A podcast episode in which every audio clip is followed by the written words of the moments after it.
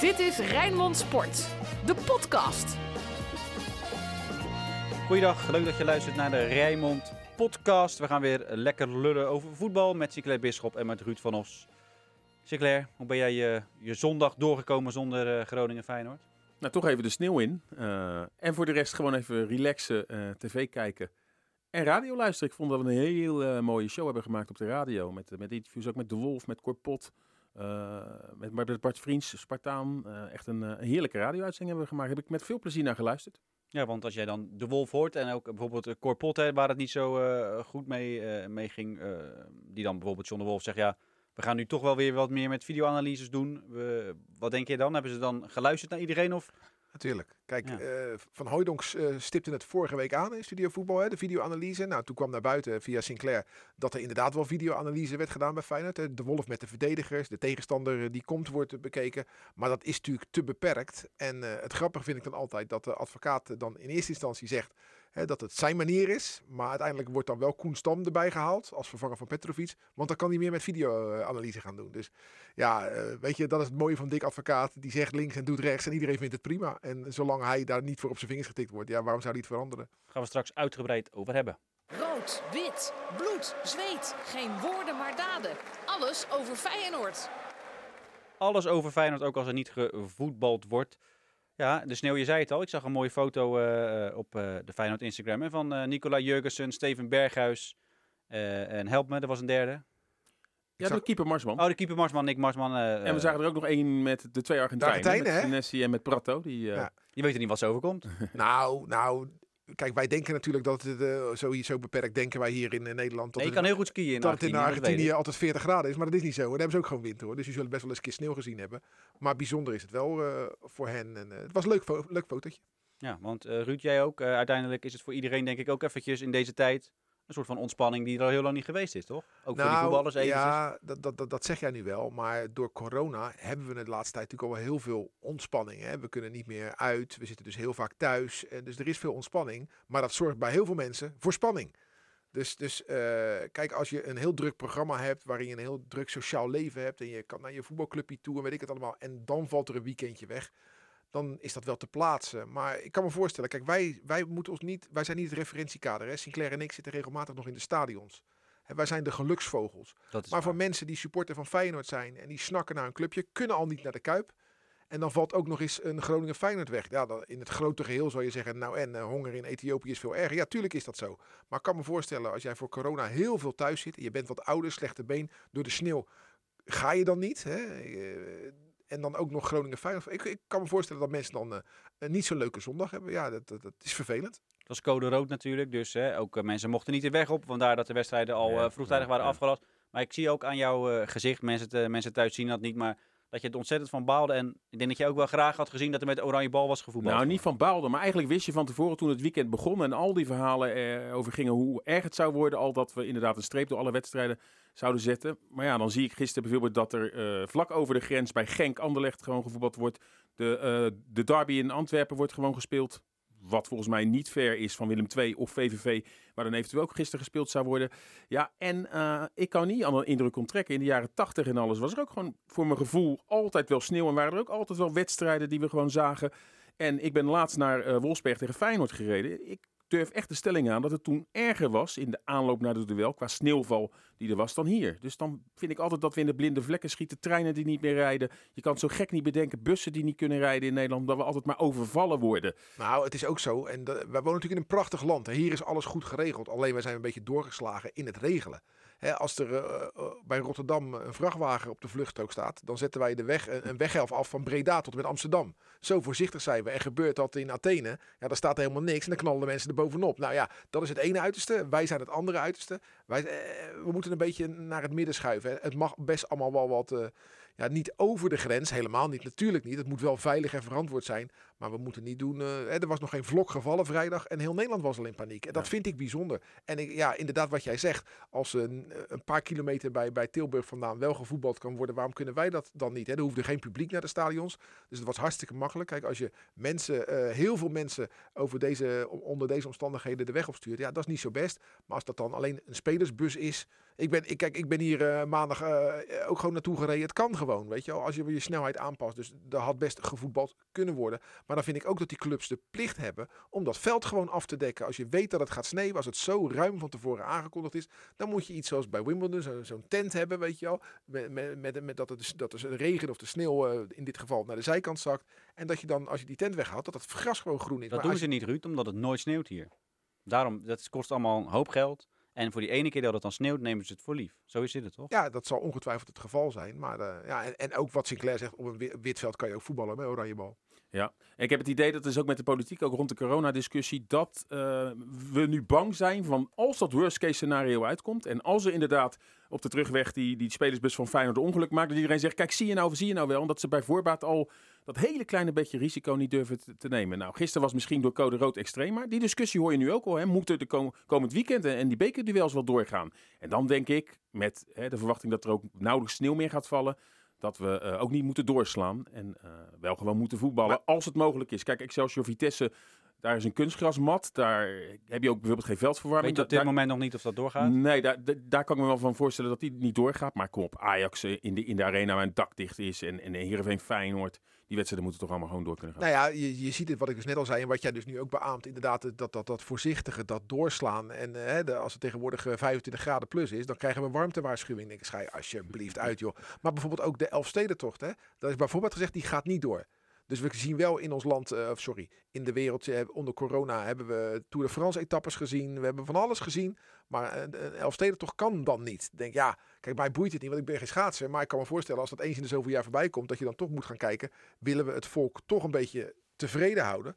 Dan zou ik maar kijken naar een Elfstedentocht die wel mogelijk is. En met een aanpassing inderdaad. Dat je in ieder geval voor zorgt dat wedstrijdrijders deel kunnen nemen. En dat er hè, met een achtneming niet te veel toeschouwers buiten. Maar dat je daar, eh, daar een, een, een modus in vindt. Ja, we zitten in lockdown, dat snap ik ook wel. Dus als die morgen gehouden wordt, is dat allemaal wel lastig. Maar de, kijk, Amerika is niet het beste voorbeeld.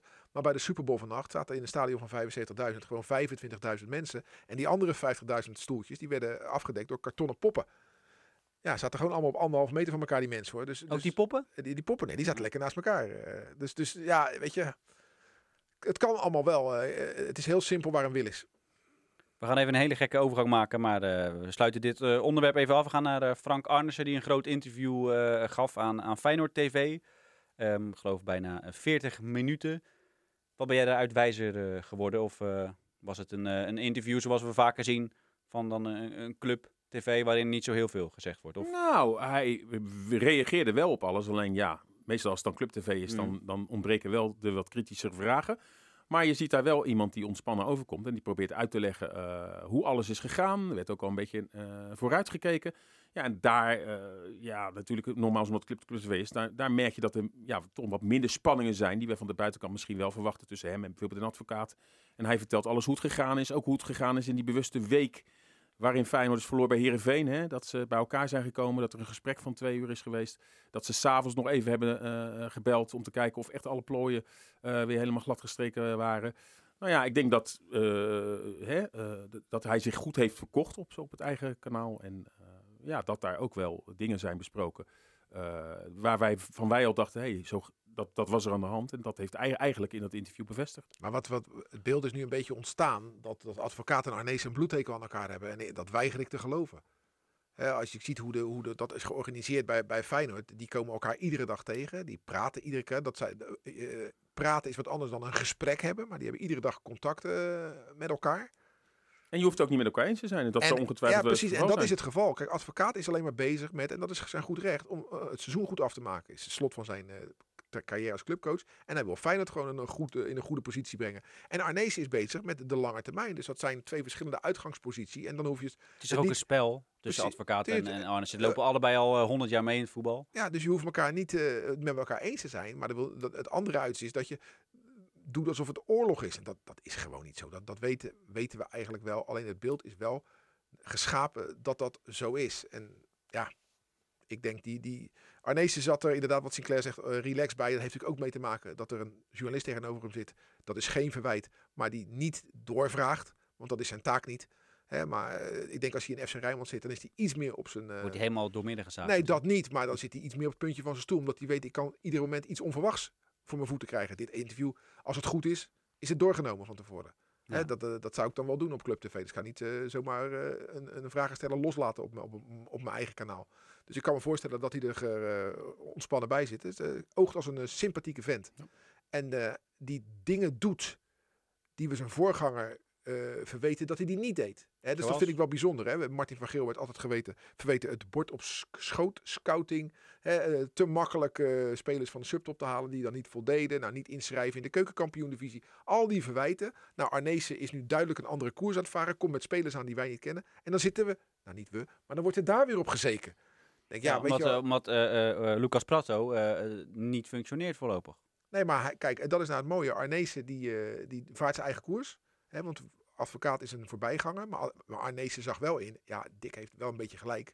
Met uh, Bozenik geblesseerd en Jurgensen eh, niet fit. Er moet wel wat gebeuren. Alleen ja, dan is de vraag. Moet je eh, van dat weinige geld van je, wat je hebt een matige spits halen? Of moet je die centen dan in je zak houden? Ja, dat is een afweging die je maakt. En eh, je weet ook als een voetbalclub 10 spelers haalt.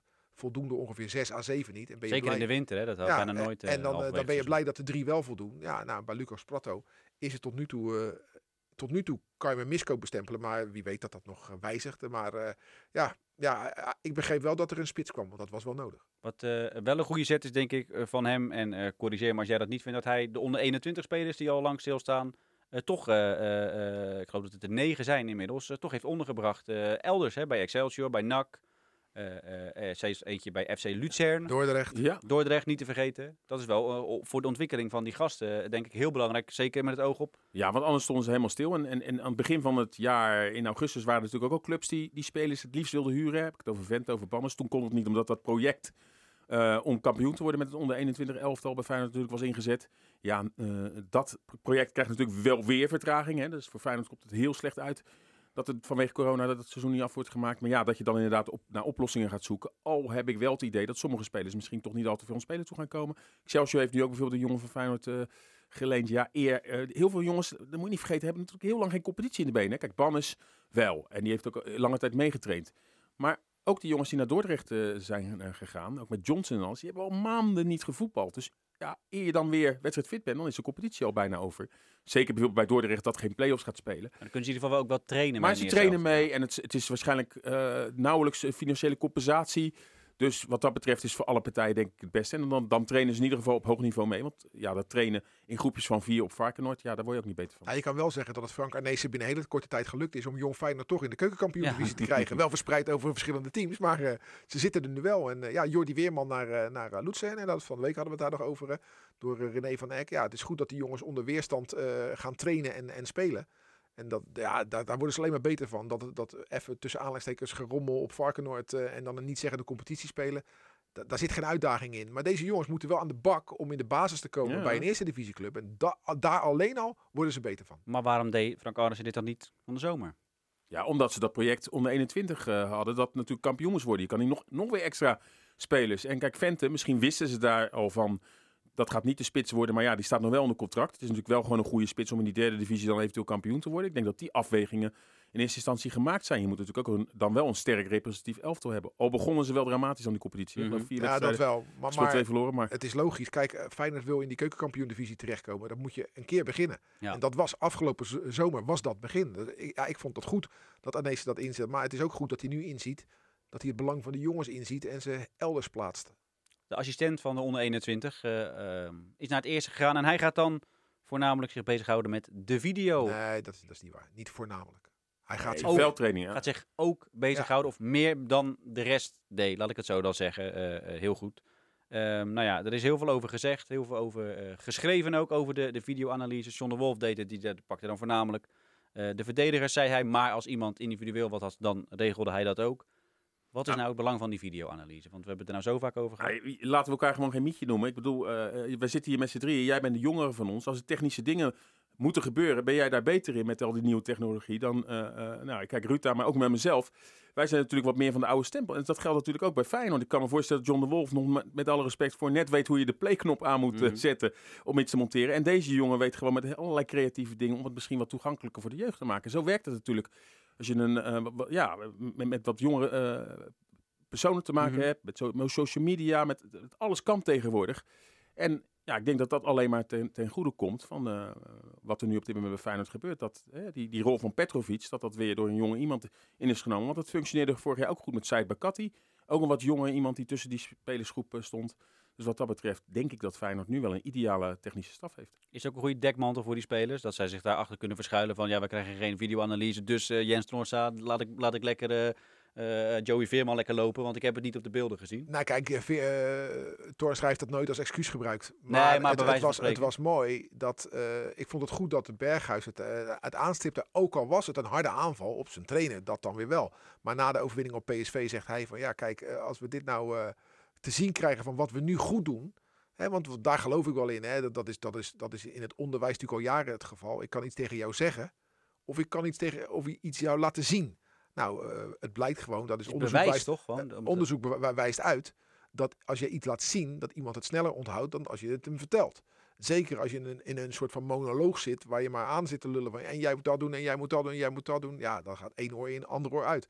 Maar als jij gewoon kan laten zien, kijk, hier laat je je mannetje binnen doorlopen. En ik heb hier nog een fragmentje. Hier laat je je mannetje weer binnen doorlopen. Schuif nou een stukje op naar, naar rechts, waardoor die dat, ja, dat... En wat ik denk, voetballers zijn natuurlijk ook niet, niet zo heel slim, uh, sommigen. Ik bedoel, we moeten niet heel veel van ze verwachten. Maar ze zijn ook niet heel dom. Maar... Nee, nee, niet heel dom. Maar er zijn natuurlijk ook jongens bij, daar kan je het wel tegen vertellen hoe de tactiek in elkaar zit. Maar die bij een wedstrijdbespreking gewoon net doen of, of ze het snappen, maar geen idee hebben. En daarvoor is het volgens mij goed dat je het dan kan laten zien. Nee, kijk, we bedoelen dit. Maar dan kan je het heel simpel laten zien met een poppetje en een dingetje. Nou, zo moet je lopen. Dat is toch ook... Uh, nou ja, ik zag laatst een, een documentaire van uh, Johnny Jansen, de trainer van, van Heerenveen. Vond ik een Insight Heerenveen. Ik weet niet of het zoiets heet of in het hart, weet ik hoe het heet. Maar ze liepen, de camera liep een aantal dagen, weken mee. En wat mij opviel is dat hij alles in het Nederlands deed. Terwijl bij Herenveen zitten spelers die ook uh, ja, niet uit Nederland kunnen. En denk ja, dan gaat er toch een aantal dingen verloren in de vertaling. En uh, dat zou bij Feyenoord ook zo zijn. Hè. Daar heb je uh, Senesi spreekt geen, geen Nederlands. of is daar misschien wel mee bezig. Prato niet. Ja, dat, dat, het zal wel door iemand vertaald worden. waarschijnlijk. Ja, ja maar dan, dan gaan dingen toch verloren. En dan, kan je toch, dan bereik je met video denk ik meer... Ja. dan met een speech van Dick Advocaat in het Nederlands. Want ik kan me niet voorstellen dat Dickie in het Engels speecht. Dickie, nou. Nee, dat denk ik niet. Dingen moeten vertaald worden. Al heeft hij natuurlijk wel in Engeland gezeten ook. Hè? Heel lang bij de Rangers Jawel. en bij, uh, bij mensen om zich heen. Dus hij zou het wel uh, kunnen. Alleen ja. ik denk dat inderdaad er veel uh, vertaald nee, kan worden. Ik denk dat uh, Dickie Lawyer gewoon in het, in het Nederlands praat. hey, Arne Slot, lang ondergedoken gezeten en gaf een interview in de, in de Telegraaf. Hij zei niet ja. zo heel veel over Feyenoord. Maar hij wilde toch volgens mij wel even zijn kant uh, van het verhaal ook vertellen. Dat, dat, dat het allemaal wel gewoon gegaan was. Zoals ja, hij en dat hij eigenlijk nog uh, steeds geen begrip heeft voor de situatie bij AZ. Dat hij dus ontslagen is.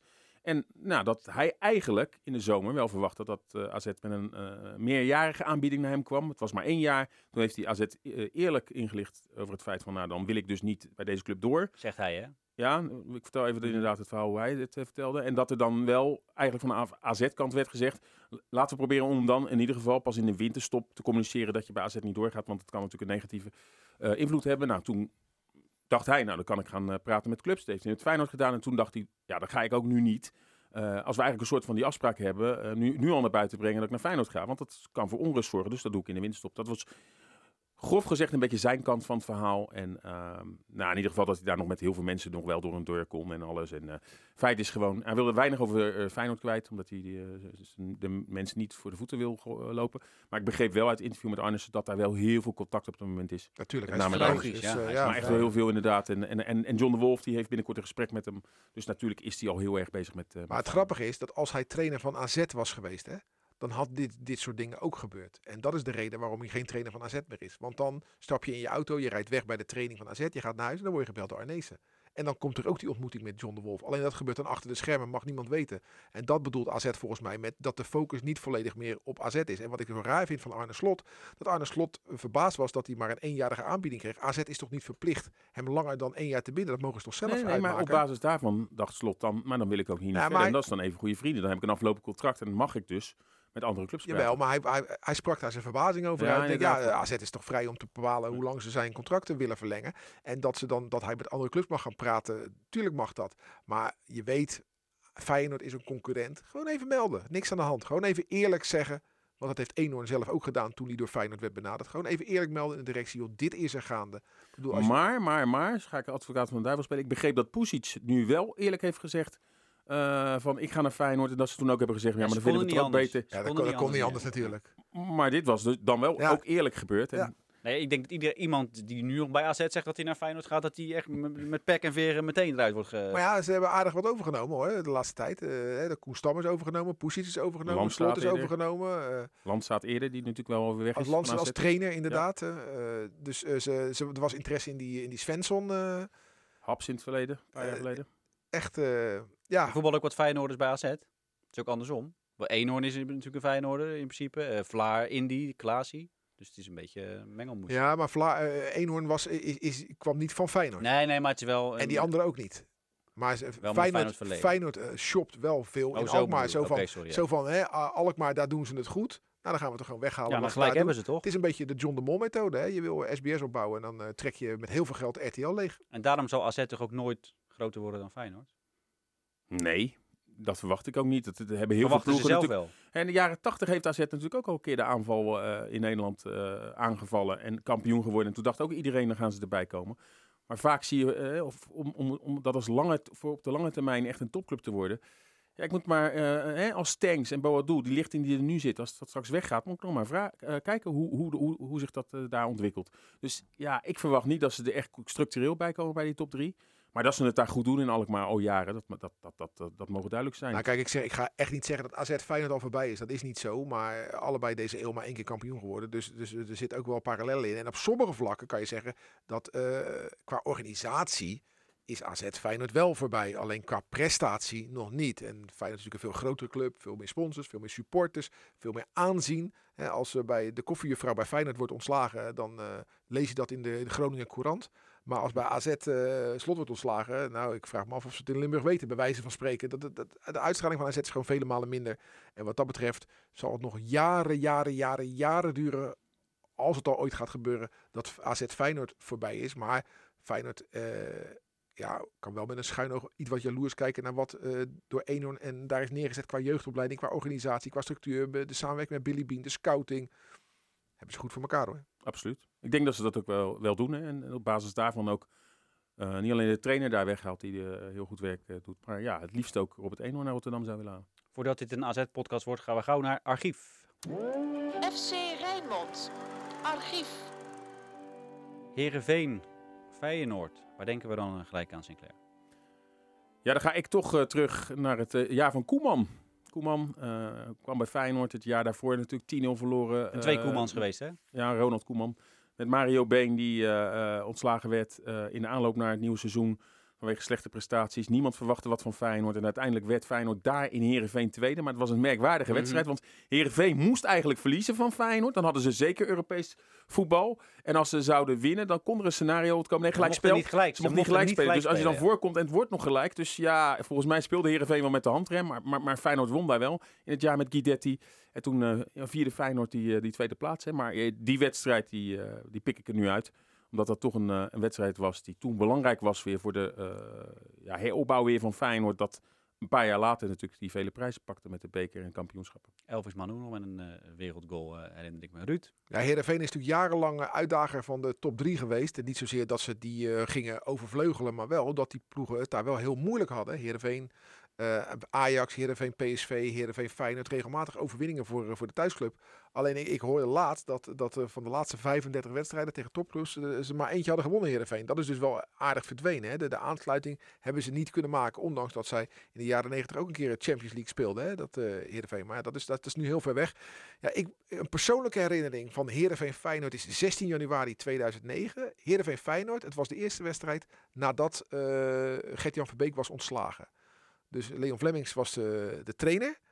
En eh, ja, er was heel veel onvrede. Hè, want de supporters stonden bij de Kuip toen eh, Verbeek wegging. En die waren pro-Verbeek. En die spelers die waren allemaal eh, lamzakken. Die verdienden te veel. Dus het was een anti-spelers sentiment wat heerste. Nou, Heerenveen gaat naar, eh, krijgt de Feyenoord op bezoek op zo'n vrijdagavond 16 januari. En het wordt 3-1 voor Heerenveen.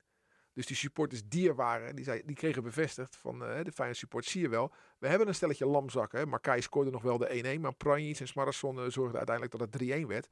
Dus na afloop van de wedstrijd eh, blokkeerden ze de spelersbus. En ze gingen gewoon niet weg. Dus Feyenoord kon niet weg. Maar mijn auto stond naast de spelersbus. en ik deed, had radioverslag gedaan, dus ik kon ook niet weg. Ze liet jou er ook niet door. Nou ja, zo'n held ben ik nou ook weer niet. dus eh, eh, het werd later en het later en het werd later. En eh, uiteindelijk, ja, belde mijn vrouw belde mij op. Van joh, gefeliciteerd. Dat was, de, was een vriendin, toenmalig. Ja. gefeliciteerd met je verjaardag. Want 17 januari ben ik jarig. Dus ik stond daar in de catacomben van het uh, Heerenveenstadion. Stond ik daar maar een beetje doelloos om me heen te kijken. Want ik kon niet weg. En oh ja, ik ben 12 uur, ben jarig. Nou, dat was verder niet zo belangrijk. Maar wat, wat ik wel opmerkelijk vond, is dat als die spelers bij ze, sorry, die supporters bij zo'n bus staan, dan wordt er altijd geacht dat de aanvoerder of eh, iemand naar buiten gaat. Maar ja, de groep, Hofland, Bronkhorst, Makai, nou, El Amadi zat er al, Lucius, Biseswar, Slory, Tindalli, Bahia, Timmer. Het liep niet over van persoonlijkheden. Ja, drie keer raden wie er naar buiten ging. Ome Gerard. De oplossing voor elk probleem op Rotterdam-Zuid. Stuur ome Gerard Meijer. Die heeft de sympathie. Aardige man. Kan het goed vinden met de supporters. Dus die is toe gaan zalven daar bij die bus. En dus gingen die supporters weg. En dus kon die bus weg. En dus kon ik weg. Maar het was zo, 16 januari 2009. 20 januari, vier dagen later, stonden ze weer tegenover elkaar. Maar toen in de Kuip. En dat was voor de beker. Feyenoord-Herenveen. Nou, dan denk je, waarschuwing gehad van de supporters. Die vliegen erop, die spelers. Die lopen de pollen uit de grond. En die zullen ze even in de Kuip laten zien dat het een vergissing was uh, in Heerenveen. Helaas, 0-3. Dus uh, Heerenveen ging daar uh, dik winnen in de Kuip. Dat was echt, ja, ik wil niet zeggen een zwarte periode voor Feyenoord. Maar wel een donkere periode. toen Verbeek wegging en de nasleep daarvan. Hoe staan de koppen en hoe zitten de noppen bij Sparta, Excelsior en FC Dordrecht? Dit is het Rijnmond voetbaloverzicht. Nou, de noppen zijn bij uh, Sparta niet uh, ondergebonden. Uh, wel bij Excelsior, Sinclair. Een prima overwinning bij Volendam. Ja, uh, had ik niet verwacht. Al moet je wel zeggen dat Volendam de laatste weken uh, al sowieso uh, heel erg matig is. Een paar nederlagen zelfs. Dordrecht wist er een puntje van te pakken. Dan, dat heel, alles. Het was heel goed speelde in de bekerduel tegen PSV wel uiteindelijk verloren. Maar goed, Excelsior knap. Uh, en dat is het ongelooflijk dat je een week daarvoor weer gelijk speelde met 4-4 tegen Den Bosch. En dan win je nu met 0-2 uh, bij Volendam. Ja, dit is een beetje typerend voor het seizoen van Excelsior. Heel wisselvallend. Met sommige wedstrijden dat je denkt inderdaad. Tegen Cambuur thuis speelden ze gewoon erg goed. Tegen NAC speelden ze goed, maar verloren Pek ze. uitgeschakeld. Ja, Pek Zwolle uitgeschakeld. Maar ja, er zitten ook wedstrijden tussen. Zoals tegen Den Bosch. En we kunnen er nog wel een paar bij Helmond Sport uit. Jong Utrecht uit. Dat je denkt, ongelooflijk. Ja. Maar wel een, een, een knappe en mooie zege. We nemen dit op maandag op. Morgen uh, uh, speelt Excelsior tegen Vitesse. En Vitesse is te oh, kloppen. Uh, we laten het hier bij Excelsior? Volendam. Volendam Excelsior. Oh, je wil ik... nog even de... Ja, Oké, okay, sorry. Nee, maar de ik denk, goal van Wiever Nou ja, eh, ik moet daar gewoon een beetje om lachen. Kijk, het is natuurlijk fantastisch voor de jonge Mats Wiever... dat hij vanaf eigen helft met de bal gaat lopen... En dan naar de overkant eh, loopt en dan scoort. Fantastisch. Maar een beetje voetbalkenner kijkt die goal terug... en die denkt, oh, oh, oh, je zal zo verdedigen. Die Wim Jonk moet toch helemaal gek geworden zijn? Want die Mats Wiever, die liep... en er was gewoon niemand die hem tegenhield. Niemand nee, dat die wat deed. meestal als je een doelpunt maakt natuurlijk. Nee maar, nee, maar er was ook niemand die een poging ondernam om hem tegen. Hij liep gewoon rechtdoor. En, ja, hij niemand- eigenlijk maar twee man heeft hij eh, uitgespeeld. en, Want, die eh, deed, en die niks. nee. Weet je wel, dus dan wordt er gezegd, prachtige goal. Nou, ik vond het een mooi moment voor die jongen, want die scoort niet zo vaak. Maar ik vond het geen prachtige goal. Deze jongen heeft niet de motoriek van een aanvaller, is wat houterig. Nou, staat er in de verdediging op, op zijn goede plek.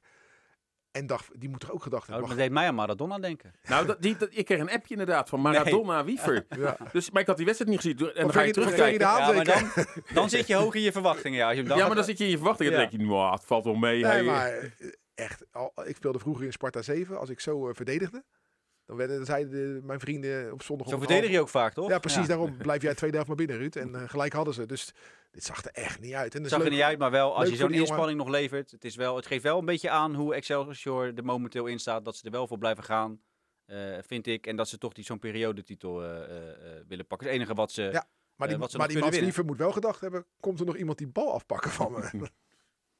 Wat dus waar ik daarna heen wilde, was de bekerwedstrijd. Hè, we gaan er maar vanuit dat die doorgaat nog.